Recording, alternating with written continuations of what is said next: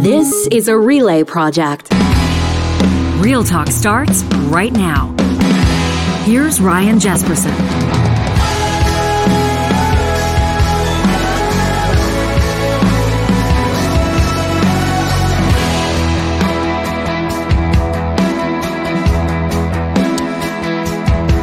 It is the 12th of January. It's Thursday. And uh, John, I'm going to be honest with you as I as I reached for my phone to, to double check the date, Yeah. to make sure I got it correct. I realized I do not, in fact, have my phone on me, which means that I'm going to have anxiety for the next 75 minutes or so as we do the show. But it's good; it'll allow me to focus 100 percent on on what's going on. I think at some point you'll have a minute here during a clip or something to run and grab your Run phone. away. Yeah, no, no, I don't know exactly where it is, which also might. Oh no, here it is. Never mind. It was under a bunch of papers. We're doing our best to go paper free as best we can on the We show. But, but every once in a while we do have a little bit. How are you doing this morning? It's I'm good to see your face. How are you doing? Good. We get Andrew Walker back today on the hedge. He's Yeah, back, I, saw, I saw him yesterday afternoon. He's back from his trip to Switzerland. Yeah. I don't know if people were following him. The host of The Hedge, one of our relay podcasts. You can check it out at thehedgepod.com. Mm-hmm. Was over in Switzerland for the holiday season, uh, watching his girlfriend play pro hockey over there. Yeah. And uh, looks like uh, from the photos that he was posting on, on Instagram that they had an absolutely fantastic time. Yeah. I catch up with him last night. We grab a bite to eat. And we're talking about the Oilers game. Yeah. Uh, of course, the Oilers playing in Anaheim last night, and and, and Finally get a win. yeah, and like Walker's, you know, his show is sponsored in part by Coolbet, and and Walker's a what do I say? He's a, he's a wagering enthusiast. he likes to he likes to put his money where his mouth is, right? So I'm talking to him last night, and I said, "What are you thinking about this game? What are you thinking about this Oilers game?" And he's telling me, he goes, "Wow," he goes, "I I have uh, McDavid for two goals." He goes, "That's that's going to pay out here," and he Mm-hmm. said, and I think I think uh, he had a, a gut feeling that Zach Hyman was going to score. He was pretty sure the Oilers were going to win by two. Sure. He had he had put uh, some money on the Oilers scoring first. You know, we're talking like ten bucks here, ten bucks there, nothing crazy. And then he goes, he goes, yeah, he goes, I, he goes, I, I, I just get the feeling. He says, I think the game's going to be like six two. And I go, uh, Boom. I, I go, well, I go. So why don't you bet on six two? Like I go because I don't know what I'm doing. I'm like, can you bet specifically on scores? He goes, yeah, you can bet on whatever you want. So he cooks it up, and uh, it would have paid big time. Like if you nailed the He didn't do exact it. score, he didn't do it. So it would he have did nail it. Yeah, Well, so like you it was, nailed You know, it was like a it was hit. No, so I should have hit it. I didn't hit it. But I was thinking th- th- as as the night went on, I thought this is why I cannot become someone that gets really into gambling because you would look at a situation like that and you would say, I should have bet ten thousand dollars, and I could have paid off all my debts. And then you realize that the chances of actually nailing the exact score are very low, It's very hard. slim. I remember I did my first bet with Coolbet, his sportsbook sponsor. I did a Zack Kassian to score first. This was a long time ago, mm. first start of the show. And it happened. But- Wow. and I bet a dollar. and it paid it was a big payout though, 40 bucks, you know, so big payout. But imagine if you would have bet a hundred. exactly. Or a thousand, right? you, you See, just this is how we get carried away. We can't start thinking like this. So, so Walks is back on the hedge today, and you can check Big that show. out. And yeah, I, I would imagine. Should we? Can we reveal who's on his Let's show, give or is, a is it a, is it a surprise? big show back. Ron MacLean. There you go. Hockey night in Canada. Gonna Ronnie. Mack, Ron MacLean, one of uh, Canada's, uh, in my mind, most esteemed broadcasters, and that's going to be a great show today. So you can check that out at the, thehedgepod.com. I, I was, uh, you know, scroll my phone in the morning and just checking Mm-hmm. certain things out. Do you follow the Instagram account Revived History? No, I don't. You got to check this out. So they do a lot of like they they colorize a lot of black and white photos, or they'll tell stories of people through history, like just really sort of remarkable stories. And they post this one. Uh, this is absolutely wild. And the headline of it, the the lead you might call it, caught my attention. The Finnish soldier who went on a meth fueled adventure in 1940. And I just thought no matter how your day is going today, no matter what's going on in your world today, this is something that will put your day in perspective. So I was going to share this. By the way, Jay Ingram, esteemed science communicator, no, you know, prolific broadcaster, member of the Order of Canada. We've got the Order of Canada represented on this show two days in a row. Uh, Jay Ingram's going to be joining us today to talk brain health. Uh, that's coming up in about 20 minutes, and I'm really looking forward to it. He was last on Real Talk. Uh, you remember he has that podcast, Anthropomania. It's a, the, he's just the, the way that he tells science stories and makes them accessible and understandable to, to plebs Mm-hmm. like us is, is really special. So I'm looking forward to chatting with Jay. He's on the show today. So back to Revived History, this account on Instagram. So they tell the story of this guy. This is this is absolutely wild. His name is Aimo Koivunen, okay, and, and it was the during the Winter War, or they call it the the Russo-Finnish War, a conflict that lasted from 1939, in late November of 1939, into early March of 1940. So you know, call it four months or so. The conflict saw the Soviets invade Finland, and while it only lasted four months, it was a fierce series of battles that saw a total of more than 25,000 Finns killed in action. The Soviets lost a staggering 127,000 troops. Try to wrap your mind around that in four months. The war saw the Finnish use guerrilla warfare against the Soviets, which involved Finnish troops attacking Soviet positions swiftly and then retreating. And so this soldier out of Finland called Aimo Koivunen was part of these attacks. So you'd have to drop in, attack, and then get the hell out, right? Mm-hmm. His story stands out because he became known as the first soldier to overdose on methamphetamine during combat. Here's how the story goes. So he's part of a patrol behind enemy lines when the Soviets detected the patrol and attacked them. Koivunen and his patrol began to ski back, like they're not in jeeps or tanks. They began to ski back toward Finnish territory when he started to get tired, and the Soviets are closing in. And this is when he remembers that he had Pervitin uh, or Pervetin. These are pills that are made uh, of meth. Okay, in 1940. So it was used to boost soldiers' energy. And uh, there's actually a lot of talk. Germany employed this strategy as well The in the States, Second World War, too, putting did- putting soldiers on Yeah. meth and like just really wild stuff. Acid and stuff. Yeah. Yeah. So Preventin was used to boost soldiers' energy, meant to be consumed in small amounts. However, and I don't, I'm laughing just because it's outrageous. He consumed. This guy consumes with the Soviets closing in on him. 30 pills, which is enough for his entire patrol. This is a true story, okay? So this is going to kick off your Thursday with a little bit of perspective, okay? He consumes 30 pills unknowingly, like he apparently did not know. And he t- the good news is, is he survives, by the way, everybody. Okay, thank so he you. so he tells medical. pro- Did I spoil it? Um, he t- he tells the medical professionals later he, he was unaware that 30 pills would lead him to overdose. So he be- so he begins to ski faster. He begins to get away from the Soviets. Now he, he said later that he couldn't recall exactly what happened, but he woke up the next day to discover that he had skied 100 kilometers. Uh, so he began to ski again when he woke up, still being chased, of course, by the Soviets. Soviets are pissed off; they've been attacked. So he hit a landmine, unfortunately, and was injured as a result. Uh, at which time he decided to hide in a ditch to recover from his wounds while his body was suffering from the high dose of meth that he had previously consumed. He was still high as balls, as they say. So after a week of hiding in the gutter, his hunger returned. And so how does this guy stay alive? Injured from a landmine, fleeing the Soviets at war, middle of winter. He ate pine buds from pine trees and, and he ate a bird that he was able to catch that he ate raw. He didn't have means to cook it. He didn't have didn't have the ability or the resources to start a fire. So he continued to ski. Uh, he was attacked at one point by another Soviet patrol.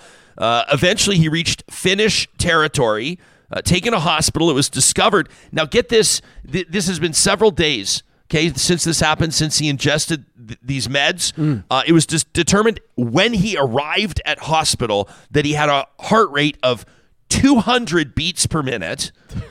200 beats per minute. He had skied a total of 400 kilometers, but he went on to live another 45 years, ultimately passing away in 1989. This is insane. How about a shout out to this absolute beast of a human being, Aimo Koivunen?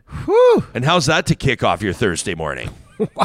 Isn't that unbelievable? I just followed Revive History. I gotta. Oh man, Revived. History is such a great Instagram account. We always try to share the ones that, that catch our attention. I think the previous one I shared was Nature is Metal. Mm-hmm. Oh, that was a great one. And a lot of people, I'll run into people out in public, and, and some of them will say, "Nature is metal." Eh? It's a little, it's a little much. It's, uh, it's, it's the hard, unflinching, uh, you know, what, what do we say? Uninsulated truth of how animals interact and operate in nature. Yeah, but but really amazing stuff. And by the way, we love hearing from you as well, Real Talkers. So if Mm-hmm. there's an Instagram account that we absolutely have to check out, uh, you make sure you send it our way, and we'll be blasting it out to the main audience. Great story time to start the show. Well, I just I was reading this. I don't know. It was like this morning, right when I got up and having my first coffee, and I'm like, this is a like you think that your day is going off the rails. Yeah. You think that things are going a little bit nuts in your world right now. Well, look at the comments coming in. Everyone's, wow, holy crap, great story. Can you imagine?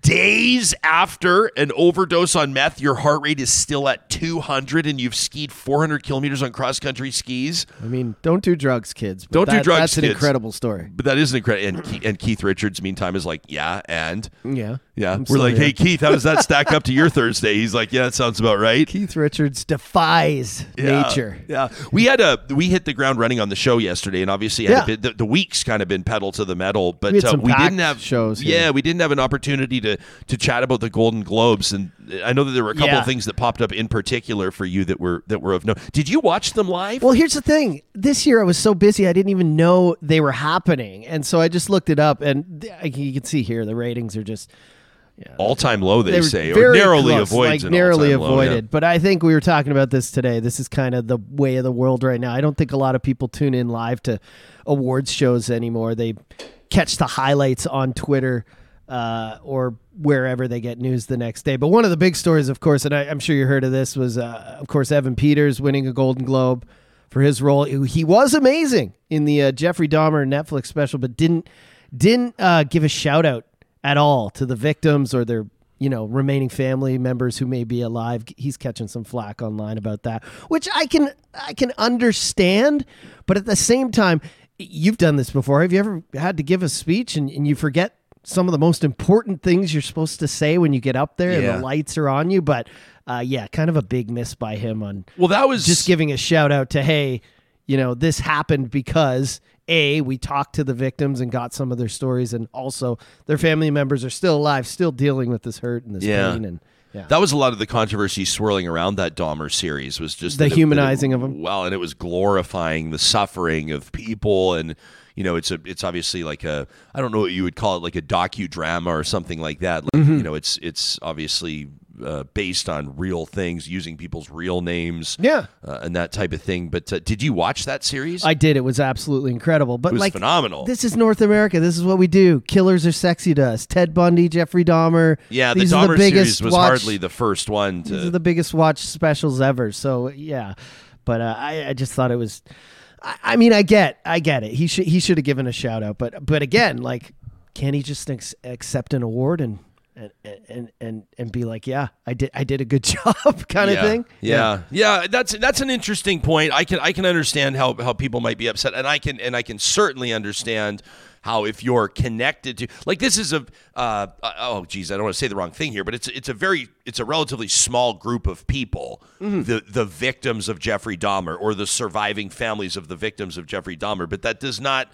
Uh, They're still mean that their it. grief is insignificant. That Not doesn't mean that Not their all. pain is insignificant, and you kind of wonder if is society ready for a you know, a, a, a bigger picture conversation about this type of thing. Like, Mm-hmm. will there will there be movies made? I don't know, even as I'm about to say this, but like, would would there ever be movies made about like like school shootings, or would there be movies made about Right. things that really, you know, what about people that we heard about these nightmares in in long term care centers where you have these, you know, serial killer nurses and doctors that Uh-huh. over time are providing you know deadly doses of of IV drips to Mm-hmm. people in the end stages of their life, well closer to their end stages than they realize. Mm-hmm. Yeah, where do you draw the line? the victims kind of get the butt end like, like even with like the wolf of wall street like you know that's it's this Hmm. funny hilarious and again making sexy you know a guy robbing people of their life savings like, Yeah.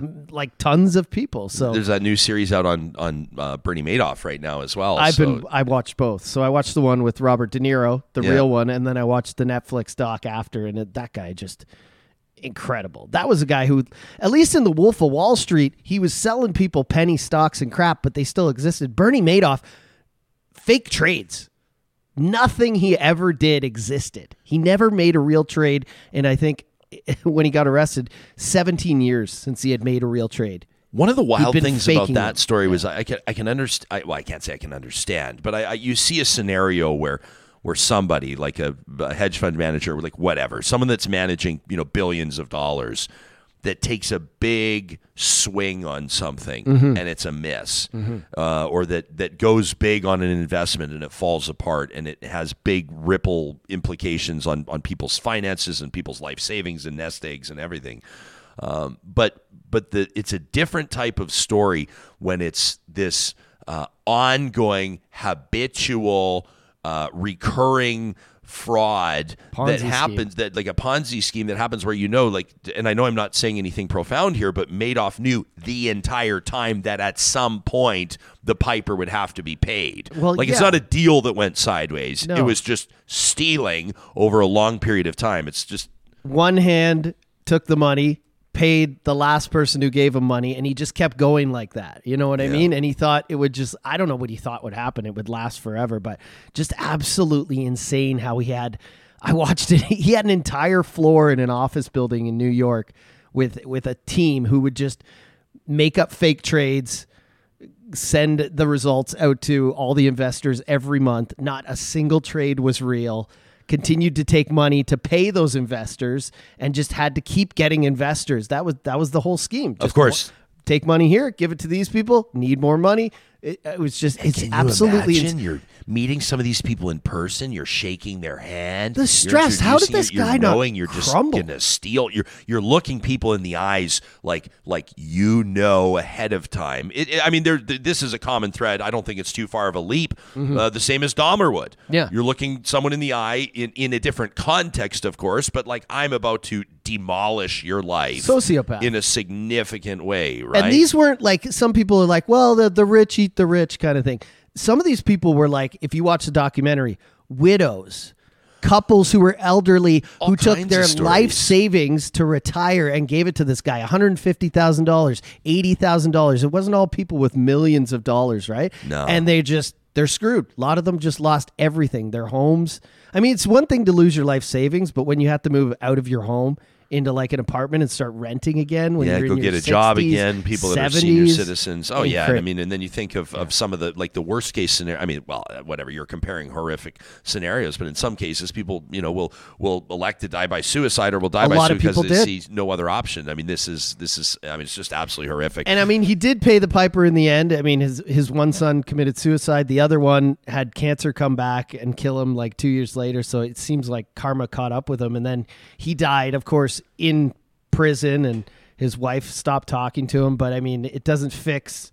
There's yeah, his wife stopped talking to him. But I mean, he died. Yeah. He died alone and in a lot of agony. But he affected so many more people's lives. So it's. Hard to believe. Uh, how about this from Mindy on our live chat? She says she just saw. I haven't seen it, Mindy. Obviously, I take your word for it. Says she's just seen an ad for a uh, movie about the Johnny Depp Amber Heard trial. Like, there's Oh, another one. That's a divisive and polarizing topic. If you've ever heard one, I mean, that was a real spectacle. And a- I think both can of them see are how, just- I can see how that would would would you know be movie fodder. and everyone's gonna watch it, right? of course. Yeah. You know, well, as a society, we'll sit sit there and say, like that's really And then that's really the terrible. And then and- like we're by ourselves, and then we'll go stream it and watch it, right? Um, Want to get to some news of the day as well as it comes up. There's an update on Damar Hamlin, which is really great. The Buffalo Bills star that, that of course suffered a cardiac incident uh, uh, more than a week ago, collapsing on the field. Lucky to be alive. Uh, released from hospital. Johnny's been following that story. I want to talk a bit of provincial politics as well. Supriya Dwivedi and I yesterday, of course, Wednesday, uh, we release our podcast seriously. In a, in a half hour or less, we cut through the noise of the national news stories that uh, matter most, and and one of those was the the uh, kerfuffle. Alberta and Ottawa are back at it again. Alberta's Environment Minister, former Energy Minister Sonya Savage, saying that essentially the federal government um, and and and no, of note, uh, she's a natural resource minister, Jonathan Wilkinson, uh, who we have an ask in with, by the way, uh, needs to stop using the phrase "just transition." They don't want to hear the phrase "just transition" anymore. They they say, and and this from from Alberta's premier as well, Danielle Smith, that it, it signifies essentially an intent to leave the rest of uh, the oil and gas that's available as a natural resource in Canada in the ground, in particular in Alberta. And the Premier's office and the provincial government is, is spinning this as a, uh, the federal government's attack on Alberta again. And uh, there have been some some interesting developments over the past couple of days. Now, this this is all over words. This is all over a phrase. The provincial government wants the feds and others to stop using the term just transition. Now, if you're like me, uh, you want to kind of get to the, the heart of it. Like, what's this actually all about? If, if we eliminate all the distractions and the shiny things, what does this come down to? It, and number one, most obviously, is all right, let's call it something different. But what are we talking about? What's the conversation? What are we looking to describe? We're looking to describe the fact that Right now, oil and gas is very important to the Canadian economy, to Alberta's economy, to jobs in Canada, and, and to people being able to function, uh, to get around, to heat their homes and the like. This is not this is not a, a controversial statement. This is an accurate statement that can be fact checked anywhere. I won't spend any more time there. Fact number two, of course, is that at some point the world will transition from oil and gas. Now, we can argue about whether or not that's going to be uh, eight years from now. It's not. Or 15 years from now. Well, we'll be getting there. Or, or 50 years from now. Absolutely 100%, undeniably. Does anyone disagree? Uh, the Harper conservatives didn't disagree. Uh, nobody, I think, in their right mind would disagree if you're paying attention to where industry is going, if you're paying attention to where tech is going. So the third fact is that people that are working in the energy industry at some point will need to start thinking if they're at that point in their careers where they've they've still got miles ahead of them, where they've still got a lot of good years in them and they intend on keeping on working, they're going to need to diversify their skill set, find new opportunities, and make sure that their experience translates into jobs in that new economy. I don't think that's controversial either. So, really, What's this all about? It's saber rattling, right? There's a provincial election coming up in May. Now, Supriya and I talked about this yesterday, more at length than we'll get into now. And I want to encourage you to download that episode. You can find it anywhere you get your podcast, Seriously with Supriya and Ryan, or just link to it directly from seriouslypod.com. You can find it on YouTube as well. We get into what an appropriate response to, to this, this fight is uh, from the feds and from the province. Well, just yesterday, Graham Thompson, you know, longtime political reporter, he's joined us on the show several times. Graham's been covering goings on at the Alberta legislature for 30 years or so, and he's very well respected. He took center stage and had an opportunity while Alberta's Premier Danielle Smith was at the podium to ask her a couple pointed questions. Now, this is a longer clip than we would typically play on the show, but, but that's something that we're proud of. It's about two and a half minutes. And I'm not going to take 15 seconds and try to unfairly spin an argument. I want you to hear this exchange between journalist Graham Thompson and Premier Danielle Smith in its entirety. And you tell me what you think about the fact checking that Graham does and the response that the Premier has. Uh, thank you. Um, Premier, now you've said that you think that the federal government's out to basically destroy the oil and gas industry in Alberta if, if, if that's their aim to do that, then why are they spending more than $20 billion to expand the Trans Mountain Pipeline? Well, and, I'm very hopeful that that that gets completed. I'm I'm glad that they did make that decision, but I, I, would put that in, in perspective that they didn't stand up for us when the Keystone XL pipeline got canceled. They did cancel the Northern Gateway project, even though it had been approved. They put barriers in the way uh, so that Energy East pulled the plug on their uh, pipeline project, and they also created a regulatory process that didn't allow the front the Teck's Frontier mine to go ahead. So I guess when I balance one project against the tens of billions of dollars that have been canceled. That's why I, I, question whether they have a commitment to making sure that our oil and natural gas workers remain uh, in a strong and vibrant industry. So the the point that I would say I've, I've been watching over the last couple of months as well. I, mean, I guess it's over the last year when they launched this uh, proposed emissions cap on oil and natural gas, where they want to propose a specific emissions cap on our industry of 42% by 2030, knowing that we're not going to be able to have the carbon trunk line built by then. We're not going to have small modular nuclear rolled out by then. So if you don't have the technological in place at the time that you're, you're, you're setting for achieving your target, it's a production cap. That's the only other way that you can achieve it. And that's why I'm, I'm concerned that they keep putting forward these aggressive targets. I think they're sending a very mixed message. I think that we can achieve emissions reductions, but we have to do it over a time frame that makes sense for the investment in the industry and also the technology when it becomes available. That's what, that's what we're working with the federal government to make them understand that. All right, Now, you could argue, of course, that um, Northern Gateway was a federal court that, that uh, yanked the approval for that because the previous federal government had not done enough work when it comes to First Nations consultation and looking at the environment. Um, of course, the Keystone XL pipeline that was that was Joe Biden. That was a federal decision in the U.S. that we had no control over. But uh, when you first began answering your question, it sounded like you're saying you hope that Northern, sorry, you hope that Trans Mountain would go ahead. Do you have any doubts that the federal government will actually finish that project?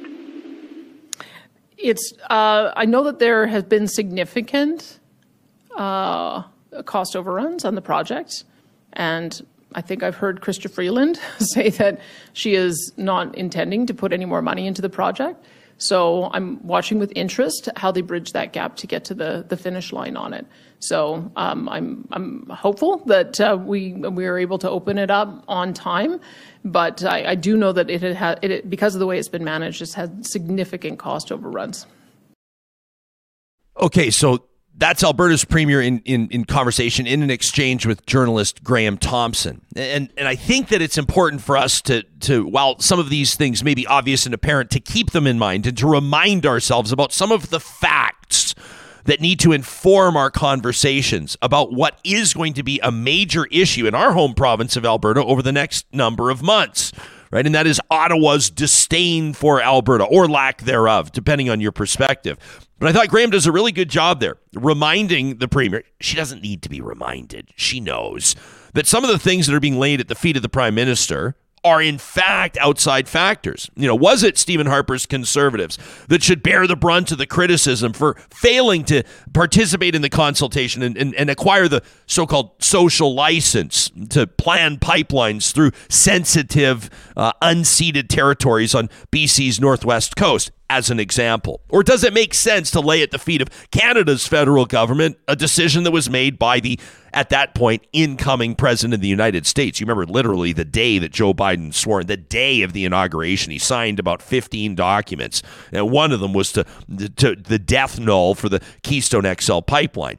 Now, this is not to be an apologist for Justin Trudeau or for the federal liberals. And certainly there should be fair questions around what the federal government's plan is to assist Alberta and Alberta's economy and Alberta's workers in transitioning forward. It's hugely important and relevant to the rest of Canada.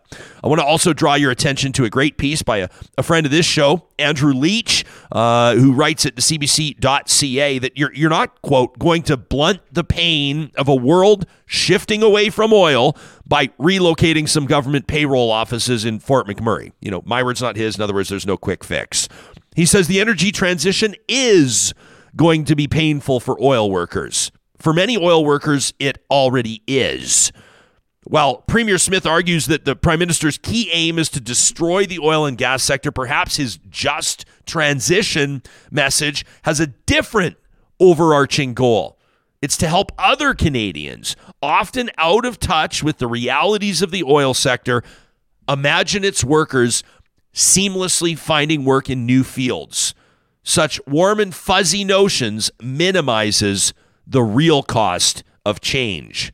I like how he gets us thinking about that. Language is obviously so important, it's so relevant. The words just transition.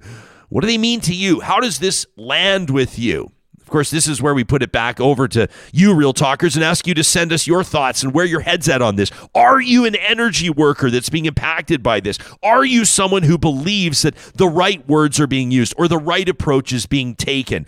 Are you absolutely pissed off about where this is going and you'd like to participate in Trash Talk coming up on tomorrow's show, presented by Local Environmental Services, uh, no matter which of those boxes you tick, you can send us an email anytime to talk at ryanjesperson.com. And we'll get into the mailbag a little bit later on in the show as well. We had some feedback from from some of you that that, that uh, are, continuing uh, to, to point us in new directions on our talk this week. we had no idea that it would have these legs uh, about vaccination status and, and qualifying for organ transplants. We did get a couple couple more emails yesterday, and we want to get to those. Uh, as mentioned, Trash Talk is presented by our friends at Local Environmental Services every Friday on the show, and it gives us an opportunity to remind you that if you're living or working, in particular running a business in Alberta or Saskatchewan, this is a great time to keep it local.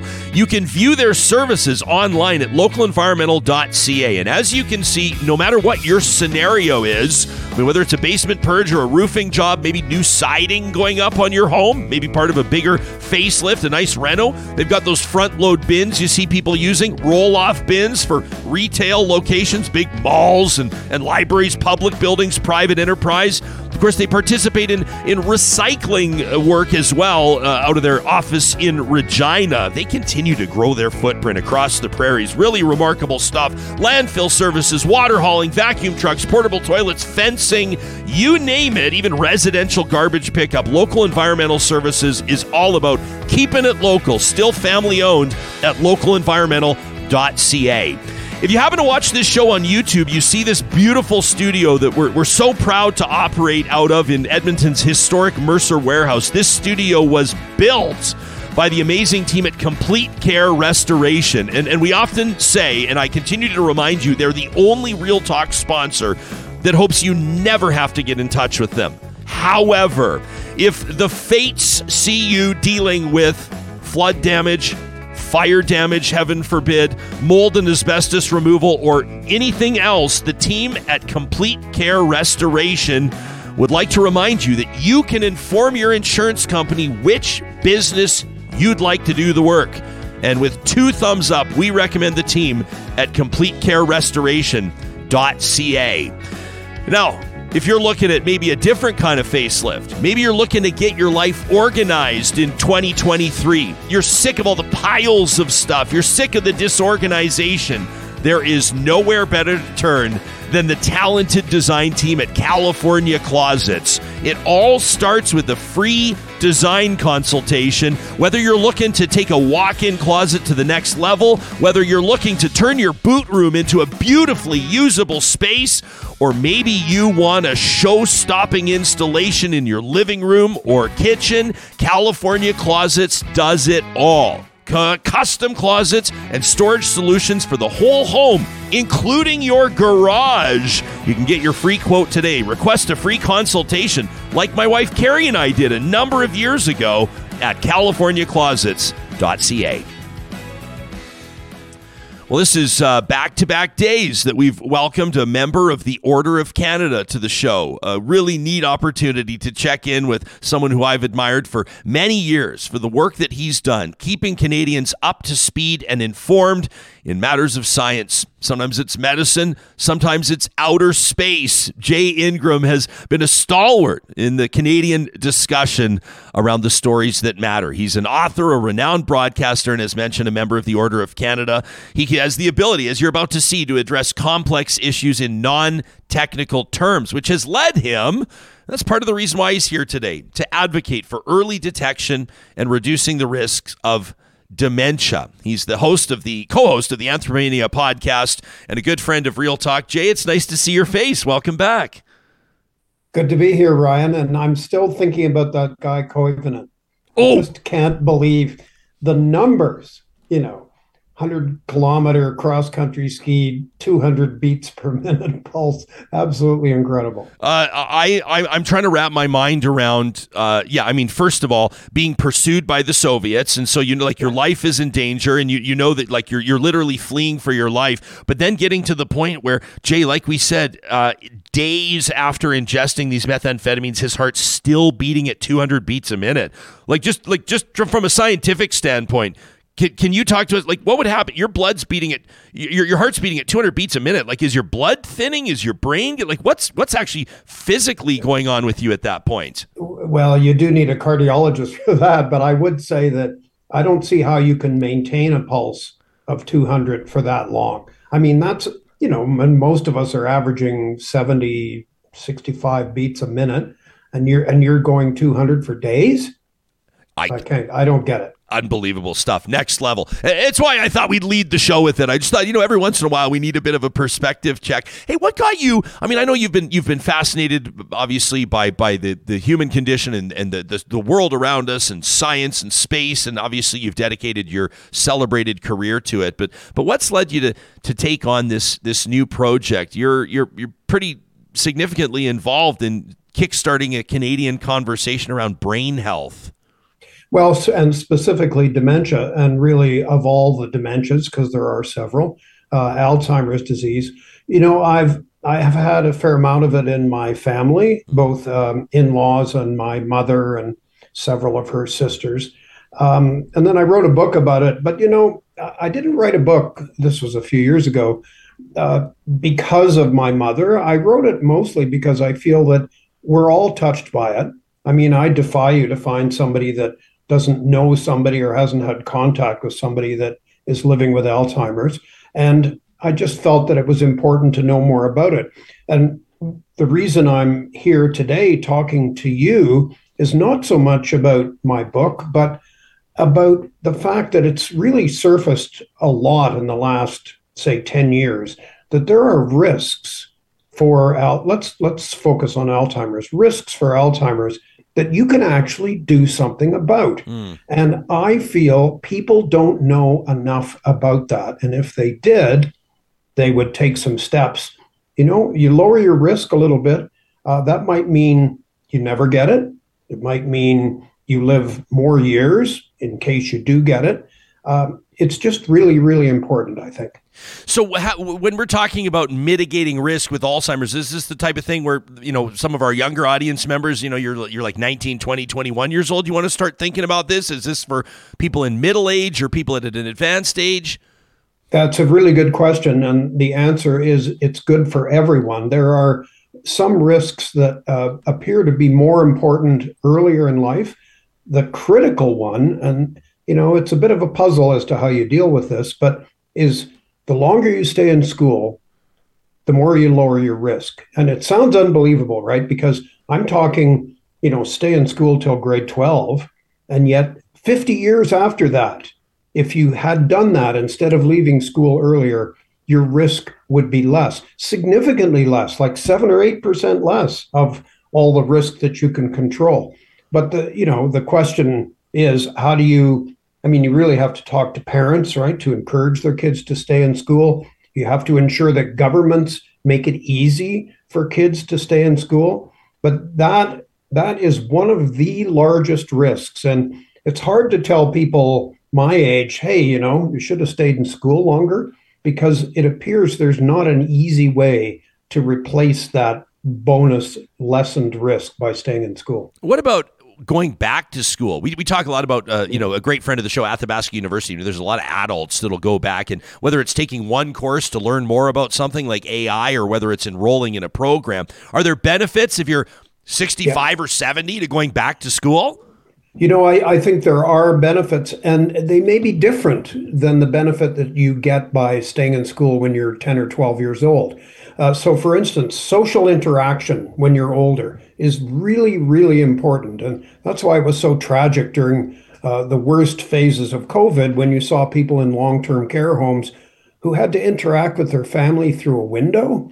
I mean, at that age, the risks if you don't have adequate social contact if you're not talking and interacting with people all the time your risk is elevated. The thing about early education is that's when the brain is starting to mature and develop new neurons and new circuits in the brain and there may be something special about that.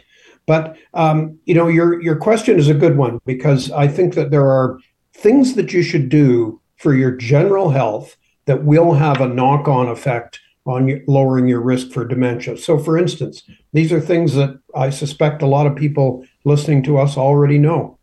Don't smoke.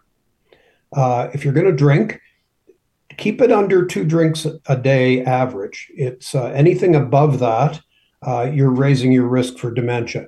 If you've got high blood pressure, hypertension, super important. Even when you're like 30 years old, start getting that under control.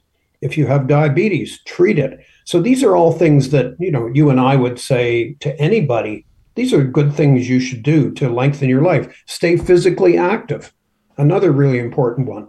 But they all have been shown to increase your risk of dementia. If you add, there's a few more I can talk about, but if you add all of these up and try and do something, change a habit here or there to address these, you can reduce your risk by something like 40%. Which is huge. No, uh, it's it's that's what gets me going on this because um, people don't know this. Um, I'll give you I'll give you another example. I, I have hearing loss, right? So I wear hearing aids. Okay. Hearing loss, if I weren't wearing hearing aids, hearing loss would raise my risk by about 8%. It's almost or almost equally as significant as early education. And for a while, people were worried that maybe hearing loss really is just part of the early syndrome of Alzheimer's, but now it looks like hearing aids actually help. So that's wild. You know, if if people in your family, if your kids are saying, you know, you really should get your ears che- checked, and there's this what I think is a stupid stigma that people don't want to be seen wearing hearing aids because it makes them look old.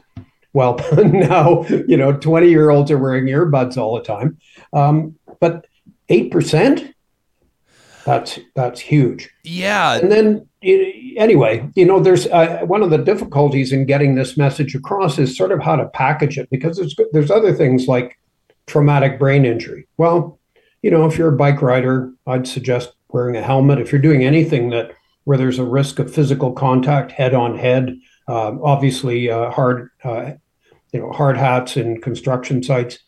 One incident of traumatic brain injury raises your risk. You're not uh, you're not monitoring our live chat right now, are you? By no. chance? Oh, there's a there's a, a How site. many things do you think I can do at once? I, I don't know. I you're talk. I mean, you're you know you're you earned a membership to the Order of Canada for work on science, so I would say that you could probably do several things at once. But but uh, I just happen to say that because there's a there's a, a, cyclist that's in the live chat right now who is a survivor of a traumatic brain injury who's talking about how it's always in the back of his mind. Uh, his name's Brad, uh, and he's talking about how it's always in the back of his mind. This type of stuff, and so I just thought it was interesting timing that you brought it up. So so I would say to Brad that uh, just remember, um, you know, this might be uh, two, I, I, can't remember the exact number, somewhere between one and 2%, or maybe one and 3% for the increased risk that he might have.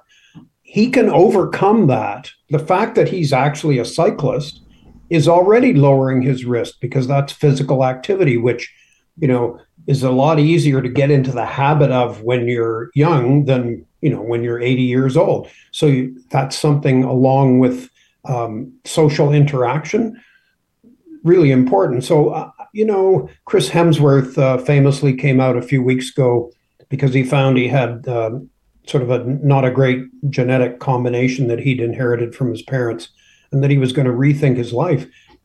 And you know my reaction was yeah sure. So do all these things. There's 12 things and you can you can look at these all uh, uh, at canada.ca slash dementia. Uh, things that you can do.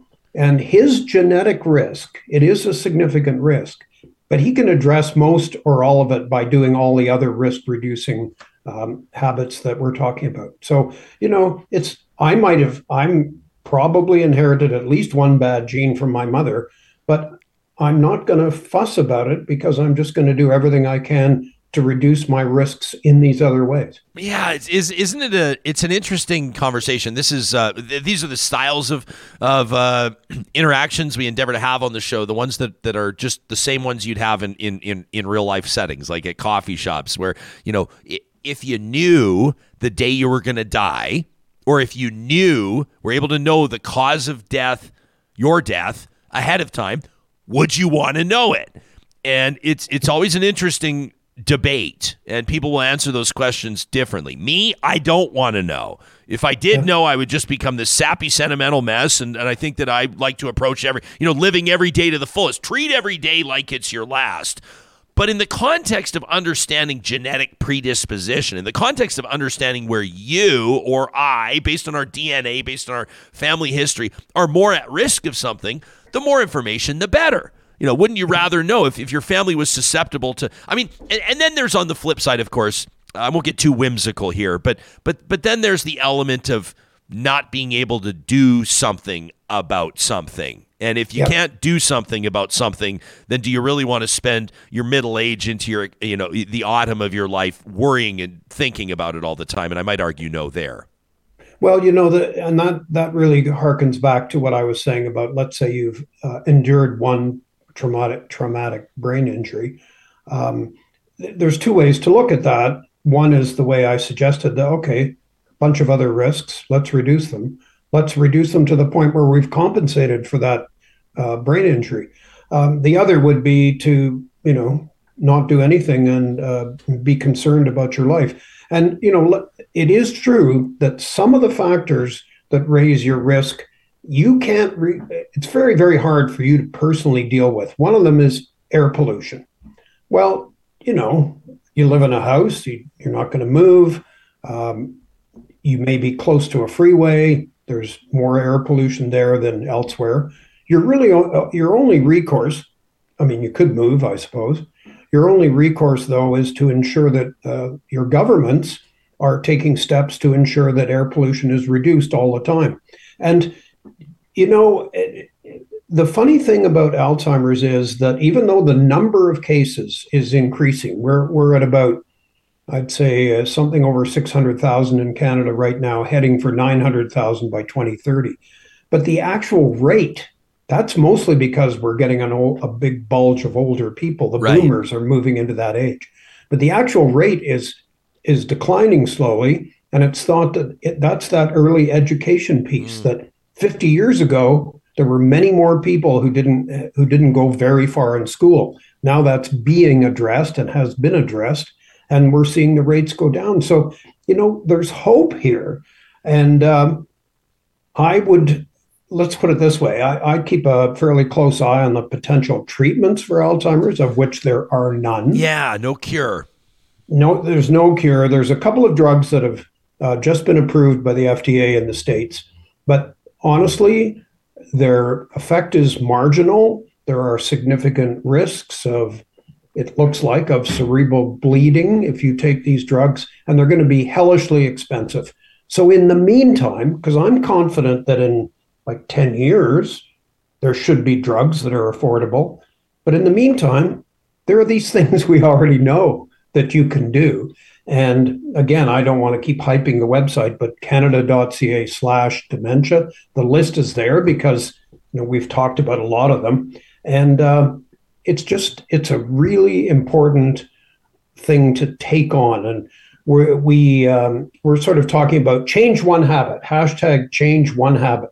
So what about you ryan? You, you, you hear all these things i'm talking about. Yeah. Is there something that occurs to you that you know maybe i should do this exercise. I know you play hockey, so you're okay. But, yeah, you know. but no, Jay, I play hockey and basketball, but then we go for beers after. So it's it's always like it, it they sort of cancel themselves out, you know.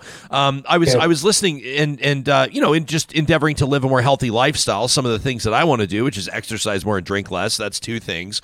Um, yep. It's always nice to hear that there are benefits in, in, in sort of multifaceted ways. I wanted to circle back to the drinking actually, okay. Be- because if you you know people joke about this, but it's also not funny.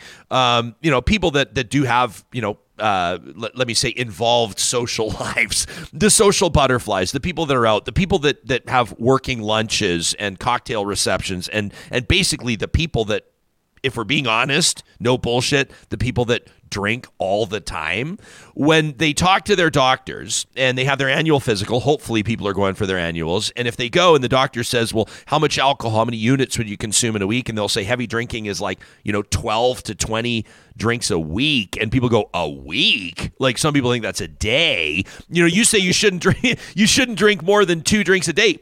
What I wanted to ask you about is what you're noticing with the younger generation, because I keep hearing and I keep noticing that this generation coming up, I'm talking like, you know, the, the, the 12 year olds to the 30 year olds right now, don't have this affinity or this this fascination, this drive. They don't seem to have as strong of a drive to binge drink. It's it's it's actually a, a, a, wonderful and encouraging development. And I was wondering if you had any insight into that. Well, we do have weed now. True, so that's part of it. But uh, well, I'll tell you a personal story. Uh, for other medical reasons, um, I was advised, uh, and I never drank a huge amount, but I was advised to stop drinking about three or four years ago. So you know, I was really lucky because there was there was starting then an explosion in the quality of non-alcoholic beer. Huh. And you know, at the beginning, I won't name names, but there, the choice was limited and bad. Right. And now it's actually more than I can encompass, right? It's like it's like if you're a wine aficionado and you can't decide which cab from California you want. There, there's an, a huge variety of non-alcoholic beer. Now, I have a, a friend who, on the weekends, generally starts drinking beer at like noon Sure. and doesn't, you know, he's not knocking them back, but he, you know, by dinner he's probably had four or five beers. And I say, you know what? Just alternate non-alcoholic, alcoholic, non like without for one thing, I don't think you'd notice that much. And for another, you've suddenly halved your alcohol intake. So I, am sorry, I can't really directly answer your question No, you about um, young people. Um, but you know, it's it's those people that are tempted to have the third or fourth drink, which you know, as everybody knows, once you've had two, it's a lot easier to think the third would be great. Um, And how many of us come home like like real talk, Jay? Like how many of us even you know come home like you know and and you know you you've had a big night, you've been out at the Christmas party, and and you get home and and you know it's 1.30 in the morning, and the Uber drops you off, and you go in and you pat and you pour yourself a glass of wine, like. What are we doing? You know, I think these are these are the bad habits. I'll be honest. Like, I want to be upfront. Like, I've had more, and sometimes it's booze for me, and sometimes it's Halloween candy. But waking up, you know, waking up and finding six or eight or ten wrappers of little Halloween candies on the coffee table, and you're like, what? You know, it's like, what am I doing right now? And and I think it's important to have these better understandings of how we can invest in ourselves and our own health by stopping some of the just the dumb things that we do that we know are harmful. And I, I totally agree. It's hard in the moment. And then think when, and this is the challenge with the risks for dementia. Okay, now we're talking about something that's not going to maybe affect you for 20 years or 30 years. Yeah. So I think it's really critical that somehow that incentive becomes more central to people. And like you're you're probably going to feel better and be healthier anyway from in the day to day Guaranteed. and and yet you you know you're and then you know when you have kids as you do you think you know like um, dementia i i really would like to make sure that when i'm older i i do whatever i can right now Yeah. to make sure i don't have it and um, you know eh, may i just say one other quick thing You can say a hundred things not- if you want. it's not just on uh, the benefit for you, me, and anybody who takes up some of this risk reduction uh, behavior. The, the the pressure on caregivers is unreal, and caregivers are you know depressed and overworked. It's really really a hard job, and of course the healthcare system, as we all know, is under incredible stress now. And uh, although it's mostly COVID or has been COVID, there's no doubt that caring for people living with dementia has been a huge stress on the healthcare system. So by doing by doing some of this risk reduction, we're not just benefiting ourselves, we're benefiting our families, caregivers, and even the healthcare system. So you know, I, I fail to see any downside to this at all. We do know. Uh, I mean, research. I think we've known for for quite some time. I'm putting you on the spot a little bit, uh, but you know, with regards to cannabis, um, experts in in particular in brain development have suggested the the later that a young person waits to try cannabis, you know, if at all, um, you know, the better. And I've seen it suggested that you know it's better if you wait till you're 18. It's better if you wait till you're 21. It's better if you wait till you're 25, uh, because there are implications on on brain development. We're relative. We're still relatively new. Uh, when it comes to legal cannabis in Canada, it's hard to believe it's been five years already. But I digress. But So, so it's been legal for five years, but still, we don't have a ton, do we, of, of information or understanding on the long term implications of of prolonged cannabis use on the brain. Th- This is um, it, this is one of the many difficulties in studying um, dementia because uh, you know for one thing, once people have dementia and you want to collect personal history and you're depending on their memory, it's going to be very hard to ascertain whether what they're saying is actually true. Um, uh, I should be talking about sleep and diet too, but anyway, um, let me just get back to this. You're absolutely right. It, it just hasn't been around long enough to be able to do the kind of long-term study that you'd want. And really, uh, five years. Let's say we've got a cohort of um, kids that uh, started, um, you know, either vaping or smoking or whatever, and using edibles. Um, we're going to have to wait for definitive evidence probably going to have to wait until they're seniors before we can get any idea whether there's any impact whatsoever. Um, the thing I guess that might be at the back of researchers' minds would be that if kids are uh, using cannabis at the same time that they're getting their max or should be getting their maximum benefit from education as a risk reduction, uh, is there going to be some interaction between that? But you know, we we won't know that for decades. Hey, before we let and Jay, I know that um, you're you're doing a lot of interviews, and uh, obviously you're a national spokesperson for this initiative. Again, we want to direct people to Canada.ca/dementia if they want to learn more about about about the disease and, and about the reality how it's impacting Canadians. I'm blown away to hear you suggest that we're expected to see up to you know from 600 to 900 thousand cases over the next what seven years. Uh, the yeah. types of dementia and what you can do. Uh, this is really important. Canada.ca/dementia, uh, but but if you have a second, I would love to hear you talk about food and sleep. Um, I, I, think I'm I'm I, I don't want to be a BS artist, and I sit here and I'm going to look you in the face and say we all know that sleep is important, and then Johnny's going to call me out as soon as we say goodbye because Johnny knows that I probably slept three hours last night, which is true. Same because I was binge watching something that, that's cap. I got the new Peaky Blinders season, and I'm watching every single episode, and I'm writing letters to people. Anyway, I digress we know things are good for us, but we don't always do them. Why is it so important? What's the most compelling reason to get those seven or eight hours of sleep? And and, and by the way, what what should we be? I'm, I'm assuming you're going to say fish oil and maybe some other things into our diet. Well, you know what's interesting about what I the risks that I've been talking to you about is that they're the consensus of a huge number of scientists pulled together by the Lancet, the great UK medical journal and they've issued two reports, one in 2017, one in 2020. So the risks, and they added three new risks in that three year time. I'm anticipating there'll be another one in, this year. And uh, a recent report suggested finding no impact of diet, which really surprised me because there's even a diet called the Alzheimer's diet.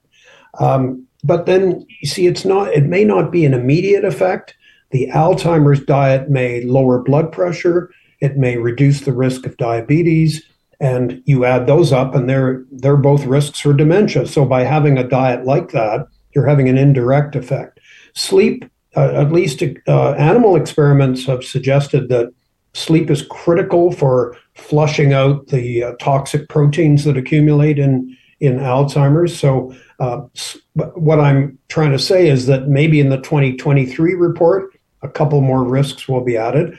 Um, Alzheimer's researchers that I know say it's not just hearing aids, cataracts too. Any anything that impedes the quality of your vision may turn out to be a risk. And why is that? I think, um, Ryan, that overall, any reduction of incoming sensory information, whether it's your social group, whether it's the, the mental act of playing hockey, which is different from the mental act of sitting here talking to you, yeah. whether it's any of these things, hearing, sight, maybe even touch, who knows? The, the studies haven't been done. But it wouldn't surprise me if vision suddenly gets on the stage along with hearing, and that anything we can do to enhance both as people get older will help prevent dementia. It's wonderful to see your face, my man, and uh, wishing you all the best in 2023. Did you have a laid back, quiet holiday season? What did yours look like?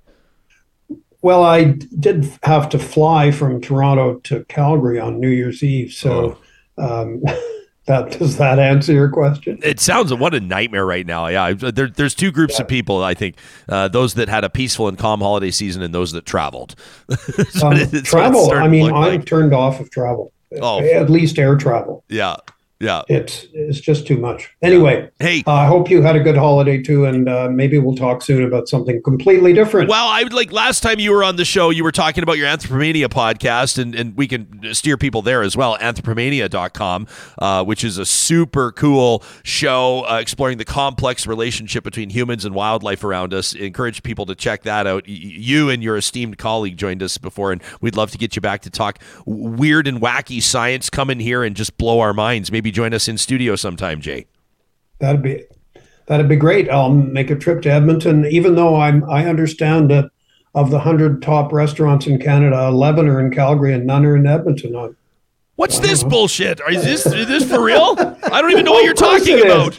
About. Now, the fact that you're in Edmonton and refuse to cover that story, I, I don't know if there's a connection there, but We've been trying to bury it. But I'm a but I'm a Calgary kid, so in a way I can I I can know. feel this sense of pride. But uh, I know. I do. Is, is that that's really a thing?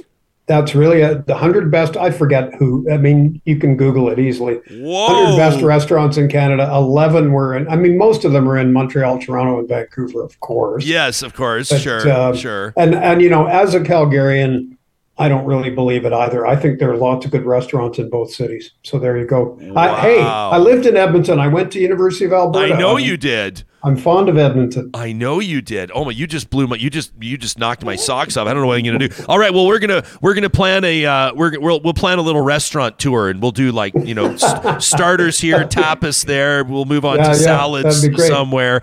Um, I was I was gonna say like cocktails here, wine there, but then I think that kind of goes against the whole thing we just talked about, doesn't it? No, we're going to be eating pulses like lentils. We'll eat lentils uh, marinated in, in fish oil, and we'll, we'll check out all the best mocktails going, and Yep. and, and we'll and, Yep. and we'll all improve our brain health together. Uh, you can find Jay Ingram on Twitter. I, I implore you to follow him at Jay Ingram. He's a fascinating follow and a wonderful friend of Real Talk. We'll talk to you again soon, pal. Thanks a lot, Brian. Yeah, you Bye-bye. bet. No rest. It, I'm Yeah. not. This is news to me. Have, am I the only one that didn't know about this? I'm angered. I'm angered by this. Like we got, uh, we got a whole bunch. Big one on the sleep there though. That uh, wow, what a big factor. Like my partner Jatinder, sleep for her like it's a whole thing. She starts getting ready at 8:30. Really? Oh yeah, sets the heat to whatever temperature, gets the bed ready, the lighting, you know, she'll have some magnesium or a tea. Like this is at 8:30. This is about an hour, hour and a half before she goes to bed. She'll get a heating pad ready, and it's very rare that she's not asleep by 9:30, 10 o'clock every single night. So how does And- that jive with your lifestyle? It, it doesn't. A well, I was DJ, just a saying, I'm- professional It's one of the things I'm trying to change in 2023. And uh, so this week on Tuesday, I uh, got to bed. No, I came home Tuesday. I had a nap. This is the horrible thing you, you shouldn't do. You should have all your sleep at once. So I had a two hour nap when I got home, got up again, couldn't get back to sleep until like one, two in the morning, got another four hours, got up and came to work. Felt like crap. Last night, I got into bed at about 10 45, 11, and I feel incredible. I had a straight hmm. seven hours last night, right? So sleep is like my wife is like her, she just she's higher functioning because she gets her sleep the same time every day, even on the weekends, right? Unless we go out and do something, she's in bed every night, nine nine thirty. I've started to follow all these, uh, you know, like I mean, the way that algorithms work and everything, and and you know, I've started to follow all these not not like self help gurus, but just people that are actually. To be honest, kind of the people that would annoy you a little bit in real life. You want to make the most of your life. You want to find 10 easy habits to turn your life around and find more success. And you're like, all right, Anthony Robbins, like, you know, lay off the gas pedal. But, but also, um, I, I kind of do want to know the 10 things that I can do. Please. you know and so i've started to follow some of these these people on social media and um and, and like take it or leave it and and some of the stuff you know is more doable than the other stuff et cetera et cetera but i but like one of the things that always comes back to is sleep schedules yeah. Mm-hmm. and resting your brain and and how it trans i know this seems obvious but to people like me, and I think you, Mm-hmm. you know, uh, like we need to be reminded that it's not just that you drag your ass a bit in the morning, or it's not just that you're tired, so you're going to drink more coffee, or you're going to crush a couple energy drinks, or you're going to whatever, but it impacts like subtle things like the quality of your decision making or your emotional response to things or like your resting state how you treat other people. Maybe the, the like for something like me like one of the things i do that that my my family members and in particular my amazing wife has has gently pointed out to me over the years is i have a lot of like unintentional well that's my word for it but i don't realize like some of the facial expressions that i'll put out you know? And people will be like why are you in such a bad or why are you being so critical or why are you coming at this so hot? And i'm like what are you talking about? I'm fine. They're like well you look super pissed off. And i sometimes wonder is it to do does it have anything to do with the fact that I had three and a half hours or four hours of sleep last night? Yeah. And the answer is probably. But I also think like you and me, and this isn't like me trying to pump our tires, but we are kind of higher functioning individuals in that way. Like we can do four hours of sleep and then come into work and still nail it, right? Sure. And there's a lot of people who push for that, like those people you're talking about with success. Like you hear all these people, and uh, these are bad examples, but like Donald Trump says he he only sleeps four hours his whole entire life. That's why he's so successful. Steve Harvey, I remember the talk show host when I was watching one time said, "Hey, we all know someone who loves sleep, and are they as su- successful as your friends who don't sleep as much?" He's a big guy who says he only sleeps five hours a night, but it's a detriment to your health. I love what you're. I love what you're saying about Jatinder's nighttime. She sort of sounds like she has it all together, but like the nighttime and it's a big thing to her, right? Like we get in arguments about it where she's like, "No, stop what you're doing now. I'm in my, I'm shutting down, right?" And you're like, Turn the TV off, uh, please. "I'm Turn like, look at this music down." documentary. Look at what we're having on the show tomorrow." Yes. she's like, "No, I'm coming down." Yeah. you know what I mean. And I've always admired, I, like I've I've never I've never admired these folks enough to emulate them, but I've always admired the people that that get the like you know they have like their essential oils going. They've got the humidifier This on. They they do they have the eye cream and they they you know Mm-hmm. they make sure that they they don't just brush their teeth. They floss and they you know all these things. They, you know couples that go to bed together that read in bed. That's together, another like- reason we're trying to do this because she always goes to bed before me. And then I come in at like, you know, 11 12, 1, 2, and I disrupt her sleep, right? Yeah. So she would rather have me go to sleep with her. And and you're right about all that stuff. Like she doesn't have to spend money on crazy eye creams. She already looks well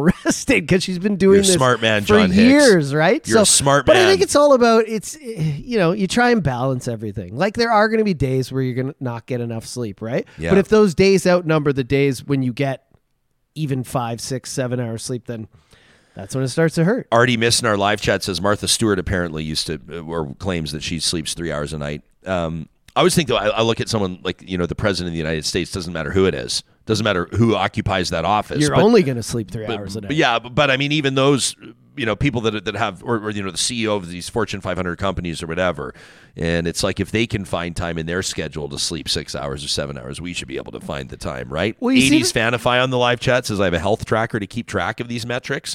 Um, some mornings I'm afraid to see what it says to me about my sleep. Says I'm afraid it's judging me. If you missed. Um, How's this for a promo? But in all seriousness, really neat stuff. The Leading Edge every Tuesday on our show, presented by Leading Edge Physiotherapy. We feature uh, a new wearable fitness tracker that's uh, expected to transform. I had no idea that apparently a lot of these are are. You know, speaking of POTUS and, and, and Joe Mm-hmm. Biden, malarkey. A lot of these wearable fitness trackers actually aren't that accurate, and and Yeah. people in the medical community are speaking out, saying folks are making decisions about their personal health based on feedback or data that might not actually be accurate. So it's something we put on your radar just this past Tuesday. You can check it out on Tuesday's show. the show. Evie ring, right? Which is a high Evie quality ring, one. super I- cool. I was reading an article about this too. You can go on Amazon right now and get like a basically like an iWatch, but a fitness tracker for like twenty five dollars. Yeah. But is that going to be as accurate as something like the EV? For for sure, it's not going to be. Yeah. Uh, let me ask you this. We, we touched on it. this is a dark and morbid question. Uh, I was mentioning it to Jay. If you could know the date of your death Oh my god. and or This is like the movie Don't Look Up. and or the cause of your death, would you want to know it? Would you want to know right now what your last day was going to be? I guess, but then you're going to change course no matter when it is. Totally. And what it is. Totally. Because it's going to be like we look at the main reasons people die. You know, it's usually heart disease, cancer, these things. So you're automatically going to do a, a 180 no matter what. Yeah, like if Unless it told me I was going to live till 85, then I would eat prime rib every single day, but then I probably wouldn't live till 85. But they'd be like, no offense to prime rib. You're going to die at 71 from this. Okay. I'm getting nine hours of sleep a night. I'm I going to think- change everything. Yeah, I think we should. I think we should put it out. That's going to be. I will put it out. Real talkers, you have my word. We'll make it a 24 hour unofficial, unscientific Twitter poll. I'll put it out. If you have, if you were offered the choice, would you want to know the date and or cause of your death? That would be another thing. Mm-hmm. Like you know the date of your death. You want to know the because? Because you again, you change. Of course, it's like the movie Sliding Doors too. Like. Mm-hmm. If, if your cause of death on that day is you're going to be hit by a bus, you're not leaving the house. So yeah, in, in the movie Don't Look Up, I just rewatched it. Of course, Leonardo DiCaprio, amazing flick on Netflix. Yeah. Uh, there's like a Steve Jobs esque kind of guy who runs Bash Cellular, and he's developed the technology, the same thing you're talking about. So he analyzes everyone's health patterns. He knows exactly how they're going to die and how. I love these types of conversations. I love it. This is this is this is the stuff that I, I, I don't know. I just I just really like picking people's brains on. This conversation with Jay Ingram was presented by our friends at Freson Brothers, who want to remind you right now about their new family essentials. Freson Brothers focus on unique food experiences, fresh food, and family meal solutions. And with the new year, the new Family Essentials now offers easy family meal solutions with a great price per serving. Still blows my mind that their Christmas dinners were $15 a person. Like, it doesn't even And make any sense to do anything four, else. or what was fed four people for Yeah. 60 bucks. Anyway, I digress. Here we are in the new year. Every month, Freson Brothers is going to introduce new family meal solutions using Family Essentials products. That's easy, interesting recipes, new and old favorites. Most importantly, all the meals can be made using the products from the Family Essentials flyer. And you can find that online at Friesen.com. They even have new recipe videos that you can watch to see how easy they are to follow. There's more information at Friesen.com. That's where you can find all their recipes as well. Freson Brothers is Alberta grown and Alberta owned. So is the team at Eden Landscaping. You know, they've been operating for more than 20 years, family owned, bringing outdoor spaces to life. And uh, I ask Mike all the time, uh, we just really value that partnership. Just great uh, business operating with integrity. We say, What do you want us to tell people through the winter months? He goes, Well, just remind them of uh, the perfect project takes time.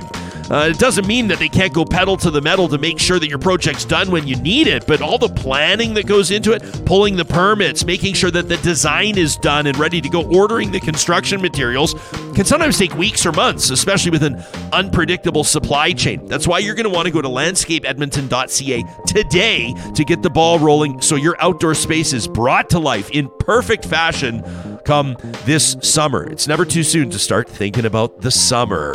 Also, a new promo code from our friends at Park Power. I got a tweet yesterday from somebody that said, Hey, is there going to be a new promo code for 2023? Not only is the answer yes, but also, John, it's an even better deal.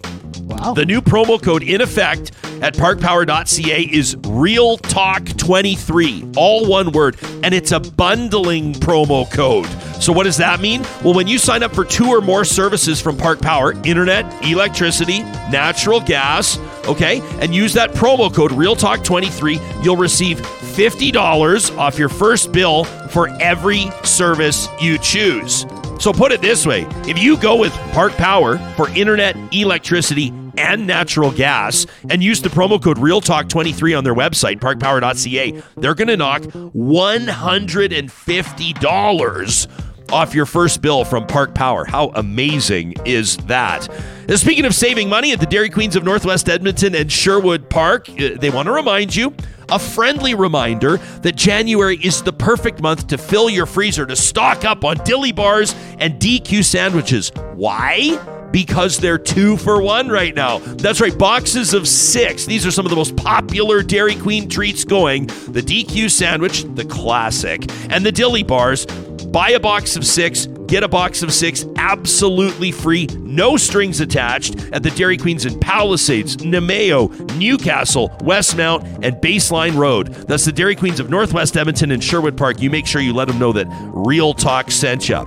And before we get to an update on Damar Hamlin, before we get to a couple of your emails, we wanted to also remind you that you have an opportunity to share with us your good news stories, the personal experience you had, or, or something that you saw in the news or on social media that really changed your day, that, that sort of infused some optimism into your week. It's Positive Reflections, our Monday tradition here on the show, and that's presented by our good friends at Kuby Renewable Energy. You know, a lot of people think of residential solar energy projects, and for good reason, right? They're doing installs in BC, Alberta, Saskatchewan, and the Northwest Territories. But don't forget that Kuby also does a ton of commercial installations, industrial installations, and agricultural installations. Yeah, that's right. A lot of farms are going green with sustainable energy installs that are changing the game and keeping more money in their pockets. That's ultimately what business is all about, isn't it? You can check out the work that they're doing with farm solar panels, even some of the work that they're doing on big energy thermal installs like how about hockey arenas what about churches what about all kinds of community league projects Kuby does it all with their Tesla certified installers. You can learn more at kubyenergy.ca. Well, this was really encouraging to see Buffalo Bills uh, star Damar Hamlin discharged from Yeah. hospital. I know this is a story that you've been paying keen attention to, Johnny. Yeah, so we still don't know the extent of his injuries, but it's great that he's at home, resting up now. Um, a lot of talk on Twitter and, and news and, and talk radio about how he's obviously there's a big chance he's not going to play football ever again. But Yeah. it's just reminding the world kind of, uh, you know, about all the problems players have trying to live after football, dealing with CTE and things like this. And you know, I was watching a few shows about guys talking about it, and it's just, it's just crazy the the the agreements the players have, and uh, how every time they go back to the drawing board with, you know, the owners and the man, general managers, it, it, all those guys want to do is is give them less money for situations like this where I mean, a lot of people think athletes are overpaid, but I think in the NFL it's one place they're not because it's such a violent sport. It's a sport where you're literally something like this could happen and you could be in a bed or in a coma or something like that and you Well, the be- average career in the NFL is like three years. Yeah, it's so short. And it's yeah, so And then the price you pay, right? Like what we're learning more about about CTE and brain injuries. Wh- What about things like hips and knees and, and all of the things The that majority of players- live with? They So- retire with injuries that are lifelong. So. Football is, and, and Andrew Walker, who hosts the Hedge, obviously would be more qualified to talk about this. But but football really is professional football. Number one, the biggest sport in in in North America for sure. Um, and uh, I saw a graph that was showing all of the top television tuning. And, and isn't it funny how this is becoming more and more sort of irrelevant or, or obsolete? You talked about the Golden Globes as well, and the ratings are almost at an all time low. And you kind of think, yeah, but people stream it later. When it comes to live tuning, sports is always going to own it because it's what's happening now. And that's why advertisers will obvi- obvi- obviously pay top dollar for something like the Super Bowl because nobody wants to PVR the Super Bowl and watch it a week later. Uh, but the NFL also essentially like writes its own ticket, and and you could argue that the professional athletes, those that play in the NFL. Are the least protected. For example, their contracts, there's no contract security. It's why a lot of players will want to be paid a little bit less and receive the huge signing bonuses. Mm-hmm. In the National Hockey League, as an example, if you sign a guy to a seven year contract, you've got two options. You can either pay the contract. I, I guess there are exceptions, like Evander Kane is, is one yeah. example. But you can either pay the contract out over the course of those seven years, or you can buy that contract out. And there are implications for the player and salary cap implications for the team. But the player's going to get their money for the most part. Mm-hmm. Yeah. In the NFL, a guy has three bad weeks it's not they can tear up his deal. Yeah. The deal only states what that athlete will be paid at the games they play. Exactly. And and Tracy just asked here on the live chat, do pro athletes have insurance for these sorts of long-term life-changing injuries? I'll just play like 30 seconds of this clip. This Sure. guy on a talk show just kind of describes what is different about the NFL in terms of when things like this happen. He's been in the league two years. That means he's not vested. That means if he never plays another down in his life, he don't get another check for the NFL. Let's be clear about this. You got to play three to four years before you even sniff a pension.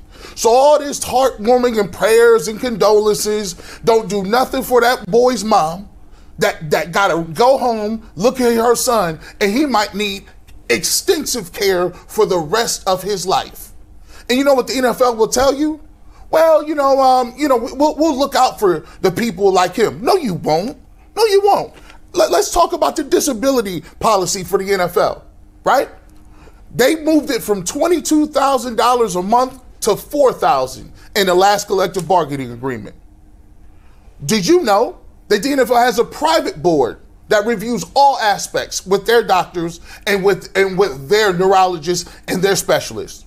They can deny benefits even if Social Security deems you to be permanently disabled. The league can come back and then say, you know, the national go- the government is a you know they're they're experts, but let's take it over so we don't pay anything out. Only 15% get approved by Social Security. The league says that number should be lower. Get that. 15% of the people who apply for disability in this country, I know I was a, I was a disability expert. It's very low. I submitted over almost 250,000 applications in one year, one time. I know. Since the CTE settlement, only 6.5% of the settlement has been paid, according to the admin's website. I looked it up yesterday. And 60% of the claims have a qualifying diagnosis but have not been paid. Let's talk about this. Let's talk about this. The, they're also moving the pension. And that pension, he got to make it to 55. He's 24. So there you go. There's they've Yeah, moved 30, that. 30 years out from a pension. It's just if, like- if he's even qualified for it yet. the numbers are just really bad. That's money talking, though, isn't it? Yeah. I mean, that's that's ultimately a league that holds the power. And this is the the they make so much billion. We're talking about billions and billions of dollars, and then when something like this this happens, they give you two grand a month or whatever. Yeah. Like, and you may be living in a bed, like hooked up to a machine for the rest of your life. That's yeah. Yeah, yeah. I mean, you know, and and you know, Tracy, for example, in our chat says, remember, all career paths have risk and reward. There are choices. I mean, sure. You know, Tracy says and someone might criticize someone, a pro athlete. She chooses Connor McDavid to use as an example for taking endorsement deals. Says he gets on the ice, someone tries to take out his knee again. Let the guy earn money when he can. He's 25. Yeah, Uh, Connor McDavid's. Con- yeah, but Connor McDavid's one example. Okay, fine. But I'm just saying- Connor McDavid's going to make 20 million. He makes 12 and a half from the Oilers, US. Mm-hmm. He, he makes uh, tons from endorsement. Let's say, let's estimate. I don't even know. I'm just talking out of my ass. He probably makes 20 million a year, probably ish, approximately. Okay, it's a little bit different. Um, we didn't anticipate on having this conversation. We don't have to get too into it, but but like, what about the athletes that that just that that live the dream and they they make it and and they make it and they get drafted and they're there for a cup of coffee yeah. and and maybe they make the league minimum of seven hundred fifty thousand a year, which is by the way a fantastic salary. Mm-hmm. If you're making seven hundred fifty a year, you're making a fantastic salary. But if your career's only three or four years, Mm-hmm. let's say your career now, of course you can go get another job like the rest of us, Unless you're permanently injured from right? that short career. right so, yeah interesting comments interesting comments on how we value athletes on how we how we treat them like commodities um, the future for Damar Hamlin, like you said, remain to be determined. He could have a story, uh, a remarkable comeback story that would see him play again, that would see him win a Super Bowl. Uh, perhaps he'll have a career in media, in television. But the fact of the matter is, right now, uh, it's That's wonderful highly news. unlikely. It's wonderful news that he's out of the hospital. And it's good that he's propel. This incident was horrible, but it's propelling these conversations that could affect change, which is which is great. 'cause Yeah. we're all worried about the guy. But for now, it's great that he's home. He's breathing. He's alive. So Good stuff. Thanks for keeping an eye on that story for us, Johnny. We'll get to your emails on vaccines and organ transplants on tomorrow's show. And we wanted to give you a heads up. I'm really looking forward to this. Of course, you know, every Friday, our Real Talk Roundtable is presented by our friends at Urban Timber, who, as an aside, have done a ton of fundraising for Alzheimer's research. Everything kind of works together, doesn't it? Everything comes together in circumstances like this. Darren Cunningham, one of the owners of Urban Timber, lost his mom to Alzheimer's, and they've done amazing heavy lifting in awareness and fundraising there. Our Real Talk Roundtable on Friday's show will feature three recipients of the Edify Magazine Edifier Awards. We're going to sit with three of them and understand what makes them tick. These are business leaders, leaders of charitable organizations, individuals of varying ages that are being celebrated for their work in making our home city of Edmonton an even better place to call home. You don't have to live in Edmonton to be inspired by their stories. Plus, trash talk by local environmental services. You still have time to send us your rant to talk at ryanjesperson.com.